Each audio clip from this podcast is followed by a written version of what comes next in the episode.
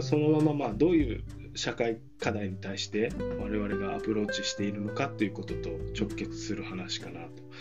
思います。で天然住宅は、まあ、家づくりのこだわりとして森を守って健康長持ちっていうのを、えー、コンセプトに家づくりをしています。はい、でまあ始まりというかやっぱり森を守るっていうところが、あのー、一番最初にあったのかなというふうに思うんですけど、まあ、そうそういうところからお話しすると、まあ、結構まあご存知の方も多いと思うんですけど日本は森がすごく多い国ですよね。えー、日本の国土の3分の2は森林というふうになっているんですけどでそのほとんどは手つかずになって放棄されているっていう状態が日本にはあってで結構やっぱり手が入らずに荒れた森っていうのは日本の中ですごく多くなっている。でまあそれは何でかっていうとまあ一言で言うと木材が売れないから。えー、木材が適正な価格で取引されていないからっていうことになっていると思うんですけど、はい、で森があ木材が売れないので林業が成り立たないで林業の担い手がいなくなって森が捨てられて荒れていくっていう悪循環がですね各地で起きているっていうのが日本の現状かなと。でじゃあでも家建ってるじゃんっていうど何をなんでどうやって建ってるのかって言ったらほとんどが外国産の木材で建てられているっていうのが多いのかなと。輸入してる木材っていうことですね。そうですね。はい、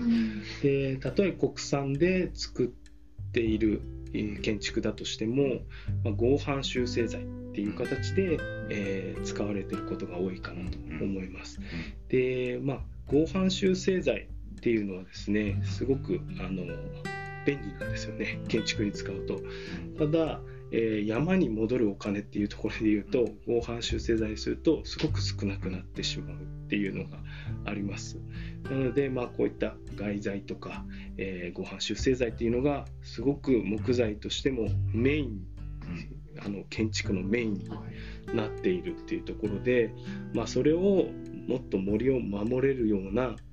使い方っていうのをしていかないといけないというふうに、えー、思っておりましてご飯っていうのは、えっ、と、ね、いわゆる、まあ、ベニヤ板っていうのを想像してもらうと分かりやすいかなと思うんですが、まあ、板と板をこうボンドで貼り合わせて、え建築資材、え建材にしたような、えものですね。だからあのすごくこう外国産材が使われていてかつこうボンドが使われているっていうところで、うん、天然住宅のまあコンセプトとは合致しないものであったと。いうことですね。ただ、まあ、建築業界の中ではとても、あの、よく、本当によく使われている材料ですね。構造にも使われてますし、うん、合板、あ、フローリングにも使われていますし、すね、扉にも使われているし、なんかキッチンの下地とか、あらゆるところですね。仕上げとしても使われてる。万能なんですね。万能で安くて使い勝手がいいっていう。とても時代に合ってたような、建材だったのかなと思いますね。そねまあ、スピードとか、えー、まあ経済合理性というかですね、そういうのをこう求めていくとやっぱりそういう素材に行き着くっていうのはあの当時の時代背景もあるのかなとは思いますね。はい、そうですね。まあ、とはいえね、今もかなり主流、ね、もうそれをあのねベースに作られ法律も作られてんじゃないかなと思うぐらい結構。国産のねあのご飯とかもあるようですが、うん、ちょっとなんせ詳しくないんですよねあんまりね。あんま使ってないですからね。使ってないからはい、あるんですウッドショックもね、あったのでで外国産材がそれで減って国産材が使われるようになるかなって一瞬思いましたけど、うんうん、そんなことはなかったですね。ね国産材が高騰して戻っておしまいもしくは戻らないでまた外国産材が入ってきたっていう状況、かなというふうに思うので、うん、国産材が使われるきっかけになるかなと思ったけどそうでもないっていうのもありますよね今。うん、ねそうですね、うん、なんかそのうんと供給の安定でいうとそっちの方がいいってことなのかな？国産材よりも。国産材よりも。今まあえっ、とウ外国産ッドショック前はいはいはいの話ですけどそうなんですよまあ外国産材があれですよねやっぱりその主流うん。というか外国産材を使うのがもうあのそういう仕組みになっているからうん。ウッドショックになった時にいざ国産材を使おうってなった時に実際はこうそれを供給できる業者っていうのが少ないとか、うん。まあ、そういう仕組みがもうなくなってるとか本当に、えー産地に製材所がないとかっていうことが結構ああったんじゃないかなと思うんですけど。まあ、その背景には要は、えっと、さっきも話してもらったように、えっと、金にならない、うん。えー林業は金にならないという、そもそもの問題が隠れているというそこと。ですよね。うん、そういう仕組みになっちゃったっていうところ。はい。でなので、まあ、そういう状況をやっぱり我々は変えていきたいなというふうに思っているので、まあ、やってることというとまずは国産材を使う。もううちの建物は100%ほぼ100%というか100%ですね。国産材を使っています。でしかも、えーかつですねあの林業を持続可能な林業を営んでいる産地の木材を使おうというふうにしています。で天然住宅は中心あの一番メインで使っているのは栗駒宮城県の栗駒の木材を、えー一番使ってますね。うん。栗駒訓練さんですね。そう栗駒訓練。うん。はい。はい。そう。そこの木材。まあそこだと本当にまあハゲ山にしない林業っていうのを実践してますしあとは木材を端から端まで無駄なく使おうっていう、まあ、カスケード利用しようっていうのをやっているであとは、えー、と薬品とか防虫処理防腐処理とかを薬品を使った防虫処理不処理をしないっていうことをあの実践してくれている。でかつね乾燥方法とかもあのこだわってやってくれているっていうところで、まあ、安心して、えー使う使える木材を出してくれているのでやっぱりねあの一番付き合いが長いしそうですね。そこを使いたいなというふうに思いながらやってるんですけど、うん。この栗駒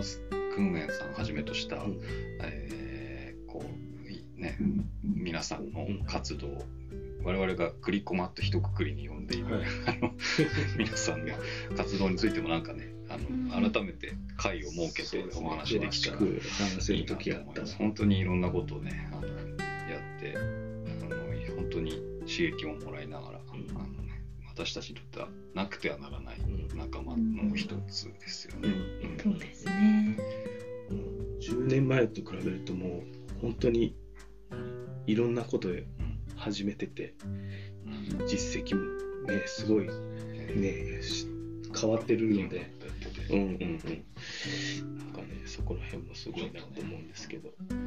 改めてお話できたらなと思います。はい。でまあその国産の木材を使うっていうのと持続可能な林業をしているところのを使おうっていうのと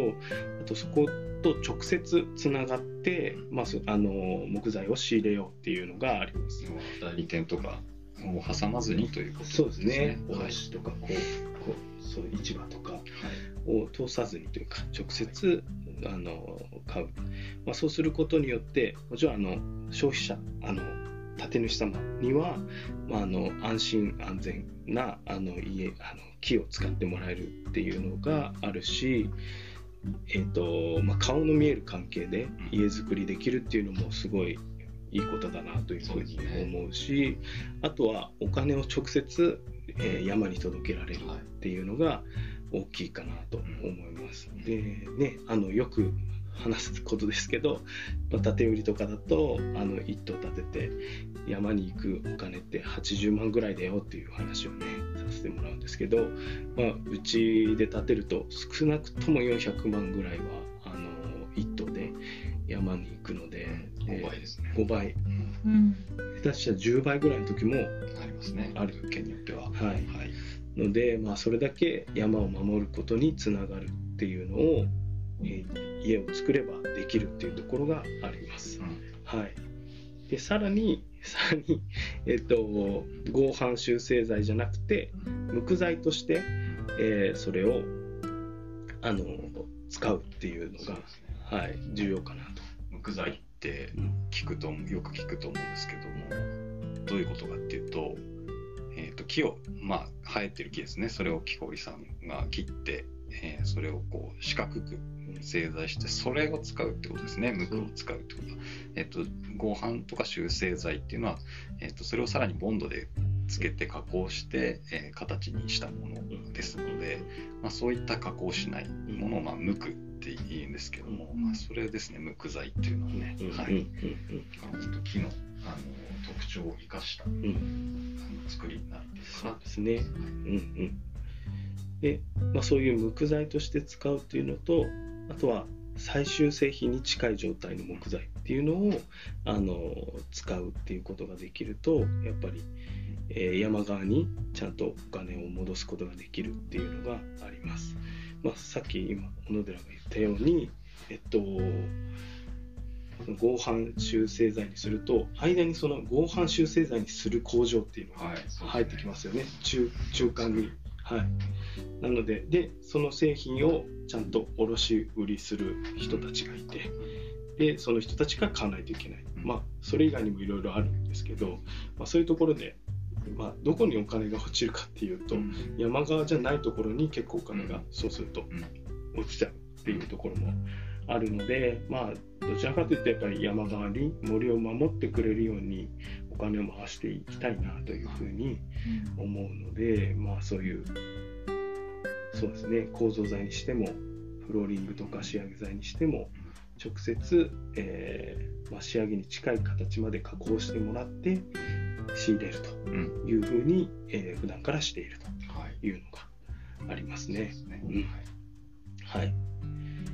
まあこれが森を守るっていうところのすごいざっくりとした森を守って健康長持ちの森を守っての部分を今お話ししてもらったということで、はい。はい。ということはまだ3分の1でだったことですそうですねはい。ただまあこれはい。ね、結構一番重要なところかな。ともうかなり成り立ちのところからうん重要で、はいえーちょっと他の工務店さんとかと違うところはそういうところが大きいかなと思いますね。はい。うんうんで次も行っていいですか？次行っちゃいましょう。はい。あゆみちゃんがほとんど話してないけどいいんですか？聞いましたね。というわけじゃないです聞いててくれてるんですけどね。はい。はい、じゃあ健康。何かあの最古さんとして異論があれば差し挟んでいただいて。違 改めて改めてこうね聞いておりました。はい。で健康ってところで、はい、行くとまあ皆さんも聞いたことがあると思うんですけどシックハウスっていう言葉があります。で家がまあ原因で、えー何らかのこう病というか、えー体調不良になってしまうっていう、えー意味の言葉なんですけどシックハウス。はい。でまあシックハウスっていうと結構あの幅広い言葉で例えば本当に体調不良になっちゃう方もいるんですけど、えー例えば、えーあお子さんがアトピーになるとか、えーアレルギーになるとかっていうところもあの、まあ、これのが原因な可能性もうん。あるっていうふうにも考えております。はい、で一方でその軽い症状をあの肩こりとか、えー頭痛とかめまいとか、まあ、そういった軽い症状の場合もあるんですけど、まあ、そうするとほとんど気づかない方もいらっしゃると思うんですけどね。家が原因だっていうことに。でそういうシックハウスっていうのが、えーまあ、もう20年ぐらいもっとかは言われてはいるので、もう結構皆さんも知ってるかなと思うんですけど。でひどいと化学物質過敏症っていうのになる方もいらっしゃって、まあ、こうなると本当に大変で普通の生活はなかなかできなくなってしまう。で我々も結構そういう方にたくさん会っってきてでその人その人によって症状が違うのですごく家づくり大変ですしあのその方も辛そうっていうのがあるので、まあ、こうならないように家を建ててほしいなってすごく思います。ね。ね、なってしまうと杉も無垢の杉も反応しちゃうとか。でもう自分の家だけではなうん。くが原因で、えっと大変なのがそこだけではなくなるというかですね、うんあのもう街中えっといろんなところで原因原因というか苦手なものが増えてしまうっていうんですかね、うんそのうん、例えば洗濯洗剤ですとか、自分がそういうあの体に合うものを使っていたとしても、えっと、お隣の方が何を使うかっていうのはあの全くコントロールできないところですよね、うんだからそこがまたその結構匂いがうん香りがついてるようなものであれば、うんあのもしかしたら気になってしまうかもしれないしなんかそういうところで本当にいろいろ大変になってくると思いますね。うんうんまあ、この化学物質過敏症になるっていうのは、まあ、よく例えますけどコップの容量がいっぱいになって溢れちゃうと化学物質過敏症になるっていうふうに言われていて、ね。まあ、こう蓄積していくもんだしその一気にこうその溢れてしまう何かきっかけがあった時になってしまうっていうのがあるんですけど、の大きさが違う人それぞれ人それぞれ違ううん。で子供の方が小さいので子供の方がなりやすかったりとかっていうのもありますよね、はい、だからそういうの気をつけてほしいなというふうに思うしあとは結構そのよく聞くのが新築した時うん。にそれになってしまったとかそれすごい悲惨ですよね。新お金をかけて新築したのにちょっと入れないみたいなことになってしまうこともあるしあとは、えー、と住みながら結構シロアリうん。駆除。あシロアリ処理うん。の工事を、うん。えっ、と保証が切れるうん時に再施工するんですけど、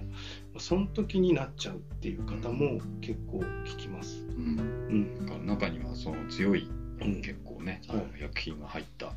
処理をする場合もあるということで、うんそういう薬品っていうのがね結構原因になってしまうんですけどでえーとまあそのシロアリ駆除の薬だけではなくてですねまあ家にえ使われている建材っていうのが結構やっぱりそういう薬品、まあ、防腐防虫処理されていたりとかっていうことは普通にありますし、えーまあ、ボンドも、えーやっぱり揮発するものはありますよね。で合板はボンドでボンドと木でできてるので、まあ、合板からも発生しますしビニールクロスとかはやっぱりガソ剤とか、えー難燃剤とかいろんな薬品が使われてできているので、まあ、そういうビニールクロスにもやっぱりあの含まれているものがありますよね。でまあそういうふうにやっぱり一般の建材には結構ほとんどと言っていいぐらいほとんど全てと言っていいぐらい、えーそういった化学物質を含んでいるものがあると。まあ、そう言っても過言ではないという状態で家づくりされるのが普通ですね。なのでいわゆる新築の匂いが、まあ、よくある家具の新しい家具の匂いみたいなのは、まあ、いわば化学物質の匂いっていうことになってしまいますね。でやっぱりそれで、えー建材でよく使われる合板とかビニールクロスとか、構造材も合板修正剤とか使われてますし、えー、とシロアリ駆除はやっぱりその農薬系のものが使われてますしっていうので、えーそれが原因それがたくさん使われてできるのが住宅というのがまあ普通に作った時の住宅ですね。なので、まあ、こういったものをですね、えーまあ、なるべく使わないで家づくりできないかなっていうのが、えーその天然住宅の考えていること。で、えーまあ、一つ一つそういうのをチェックして、まあ、こういう建材を使わないというところから建築を始めていくっていうのが、えー我々がやっていることですね。でその代わりに使っていくものが何かっていうと先ほども言ったような、えー無垢材を使っていこうとか、まあ無垢材ももちろん、えー防腐防虫処理のようなものをしない無垢材を使っていきます。であとは自然素材系ですね。漆喰とか、まあ、そういったものを使って家づくりを、えーしていくっていうことを、えーしているっていうのが、はい。天然住宅の、まあ、家づくりに対するこだわりの一つですね。はい、うん。うん。なんかこう健康っていうのはあれですよね。その、うん、なんていうんだろう。病気病気って言っちゃあれだけど、うん。体調が悪くならないような家というか、うんあの未然に防ぐというんですかね、うんなんかそういう感じですよね。だから、まあ、何かをこう直す改善するというよりはまあなんかこう健やかな、うん。あの暮らしがいつもできるような、うんなんていうんですかね、難しいけど、そういう家になればいいなって思ってますよね。だからそれはなんか精神的にもそうなのかもしれないし、あの単純に気持ちいいですからね。うんあの無垢の部分だったりそうですね。難しいなと思うのがその新築に住んでそうシックハウスとか化学物質過敏症を発症してしまうっていう事例があるけれども、まあ、その業者さんのでその住んだ人がねあのうんそういうさせようと思って言うわけじゃない。でもちろんそのあのちゃんと基準っていうところで守った中で提供して、まあ、そうなってしまうっていうのが、まあ、すごく難しいなと思うのででしかもみんながなるわけでもないっていうのもあるからただそういうリスクというか可能性があるってことも、まあ、踏まえて言えばリコ私たちとかその生活者というか選ぶ側はを選んでいかなきゃな考えたり、まあ、あのしそういうことがあるって知ったり考えたり選んでいかなきゃいけないんだなっていうふうに思いますね。その選択肢をね増やして増やしたいというあの標もありますよね、うん我々として。ね。だから家を作る時の選択肢の一つとして自然素材で作るという選択肢ってなんかまあなかった。うん。あの知らないですよね。うん。ハウスメーカーでやるか、えー近くの地場の工務店でやるか、まあ、設計事務所に頼むかみたいなぐらいしかなかったのが、えーもう一つの選択肢としてあのそういう自然素材で作るっていうのがあの出てくるといいよねっていうのは、まあ、いつも話してるところであるので、うん、だから何かこう悪いとか ダメだみたいなことよりは、まあ、選択肢の一つとしてあの加わることができたら、まあ、社会にとってあのいろんな選択ができるという意味でいいんじゃないだろうかとそうね。そういうところありますよね。そうそうそう。ね、あの今ちゃんが言ったように、工務店も悪意を持ってその建築を作ってるわけじゃない、まあ、あのお客さんのためを持ってあのボンドをたくさんつけて床なりしないようにしようとかっていう感じで作ってるので なかなかねそこが悪いわけではないんですけど、ね、僕らは悪いって言いたいわけじゃないんですよ、本当に。うん。でしかもあとやっぱ木材で建てるとやっぱりある程度金額はいくじゃないですか。やっぱり現実的にこう購入できないっていう人も、そうなんいたりするので、まあね、あのなんとも言えないんですけど、そこは、はい、まあ、でもまあ知ってからあの家づくりしてもらいたいなというふうには思うし、僕らが作った建物、まあ、作る建物でやっぱり、えー、とお客さんに自分らしい生活みたいのをちゃんと送っていただきたいなというふうに思って、それを家が邪魔してはいけないなというふうに思うところがすごくあるのでやっぱりねそういうそれをするためにはうん。これこの健康っていうところをこだわっていかないといけないというふうにうん。思っていますね。うん。はい、でこれが健康というところなんですけど、ははい。で最後は長持ちっていうところ、まあ、ここもね詳しく話すと技術的な話になってくるので、それはまた別の回に話そうかなと思いますがなぜ長持ちかっていうところですけど、まあ、日本の住宅の寿命っていうのが、まあ、約30年で取り壊しされるというのが、はい。あのーされています。うん。はい、現実的現実的に、はい。まあ、もちろんね、あのーこう家族構成が変わってとかでライフスタイルが、まあ、時代によって変わるっていうのも一つの原因ではあると思うんですけど、まあ、家自体が傷んでっていうのももう一つあるとは思います。はい、なので、まあ、長持ちするっていうことになってくるんですけどで、えー、と日本の場合は、えー、と価値がですねその家自体の価値っていうのが15年でゼロになるんですよね。はい。まあ、普通に築20年ぐらいの家が建ってる土地買うと家の金額はゼロですよね、うん、あるいは買いたい費を値引きしてくれって言われる。要は、えーと、価値っていうのは評価ってことですよね。評価。そうですね。不動産的な評価を、うん、が15年でゼロになってしまうという現実があるということですね、うん、そうですね。一方海外では築100年以上という家は当たり前に存在してで価値も下がっていないというふうに、えー、なっていると。35年ローンとかっていう仕組みがあるのに15年で評価ゼロになるってすごいことですね。そうですね。そういうことが平気であのまかり通っているそうそうそうそうなんですよね。でしかも30年で壊れるってなると木杉ってすごい成長が早い木ですけどこれは、えー、建築に使えるようになるには50年ぐらいは少なくとも必要ですよね。で50年必要なのに30年で壊れてたらやっぱり山の方がなくなっていってしまうというか、うん、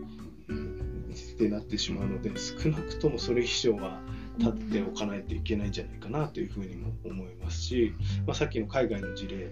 のようにですねやっぱりあの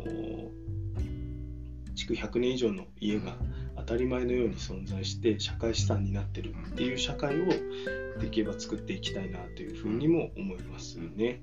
でそうすると家が、えーと、子供とか孫まで引き継いでいくことができるっていう状態を作れるのででそうすると何がいいかっていうと、えー、経済的に楽になりますよね。日本だと築30年で壊してで、えー、建て替えるってなると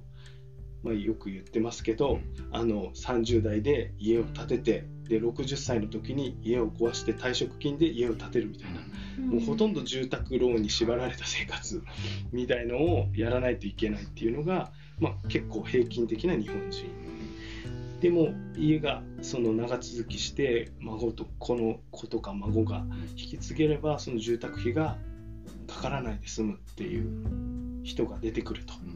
でそういう状態にすれば、まあ、あの使えるお金も、まあ、自分のやりたいこととか、うん、あの子どもの教育とか、うん、なんかいろんなことに使えていくのになっていうところがあるのでやっぱり経済的にも長持ちすることによって、えー、日本人が楽になるっていうふうに思うので、まあ、そういうふうに、えー、していく方がいいだろうな、まあ、せっかく作るんだったらやっぱり長持ちしていかないといけないよなっていうふうにうん、思うのはまあ自然に思うとは思うんですけどね。うん。うんうん大事なのは暮らしであって、うん、まあ、家族であって、うん、その家にどんな家なんだろうなその家というハードというのはあくまでこうなんだろう脇役というんでしょうかね、あのまあ器であると思うので。そこにばっかりお金かかっちゃうとね、うん、どうしても辛くなっちゃうっていうのはありますよね。そうですね。うんうんうん、で、まああとは結構そのまあ、家の寿命がやっぱり30年で結構もう使えなくなっちゃうっていうのもあると思うんですけどあとはあれですよね。気持ちですよね。気持ちの問題、ね、愛着があるかどうかみたいのはすごく重要ですよね。そうじゃないとやっぱりあの取り壊しちゃうってなっちゃうと思うんですけど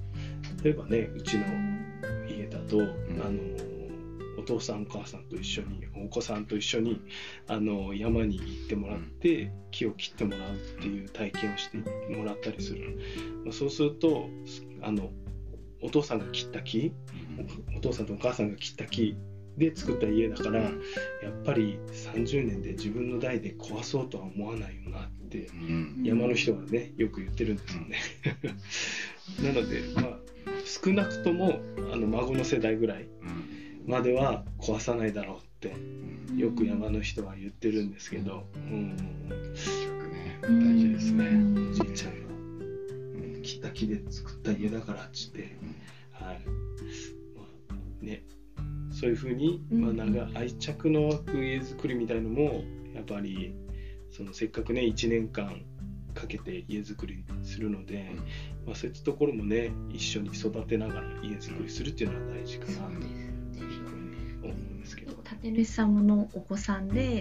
やっぱりまあ天然住宅ってこう大工さんがねあの作るのでその場面をこう見に来る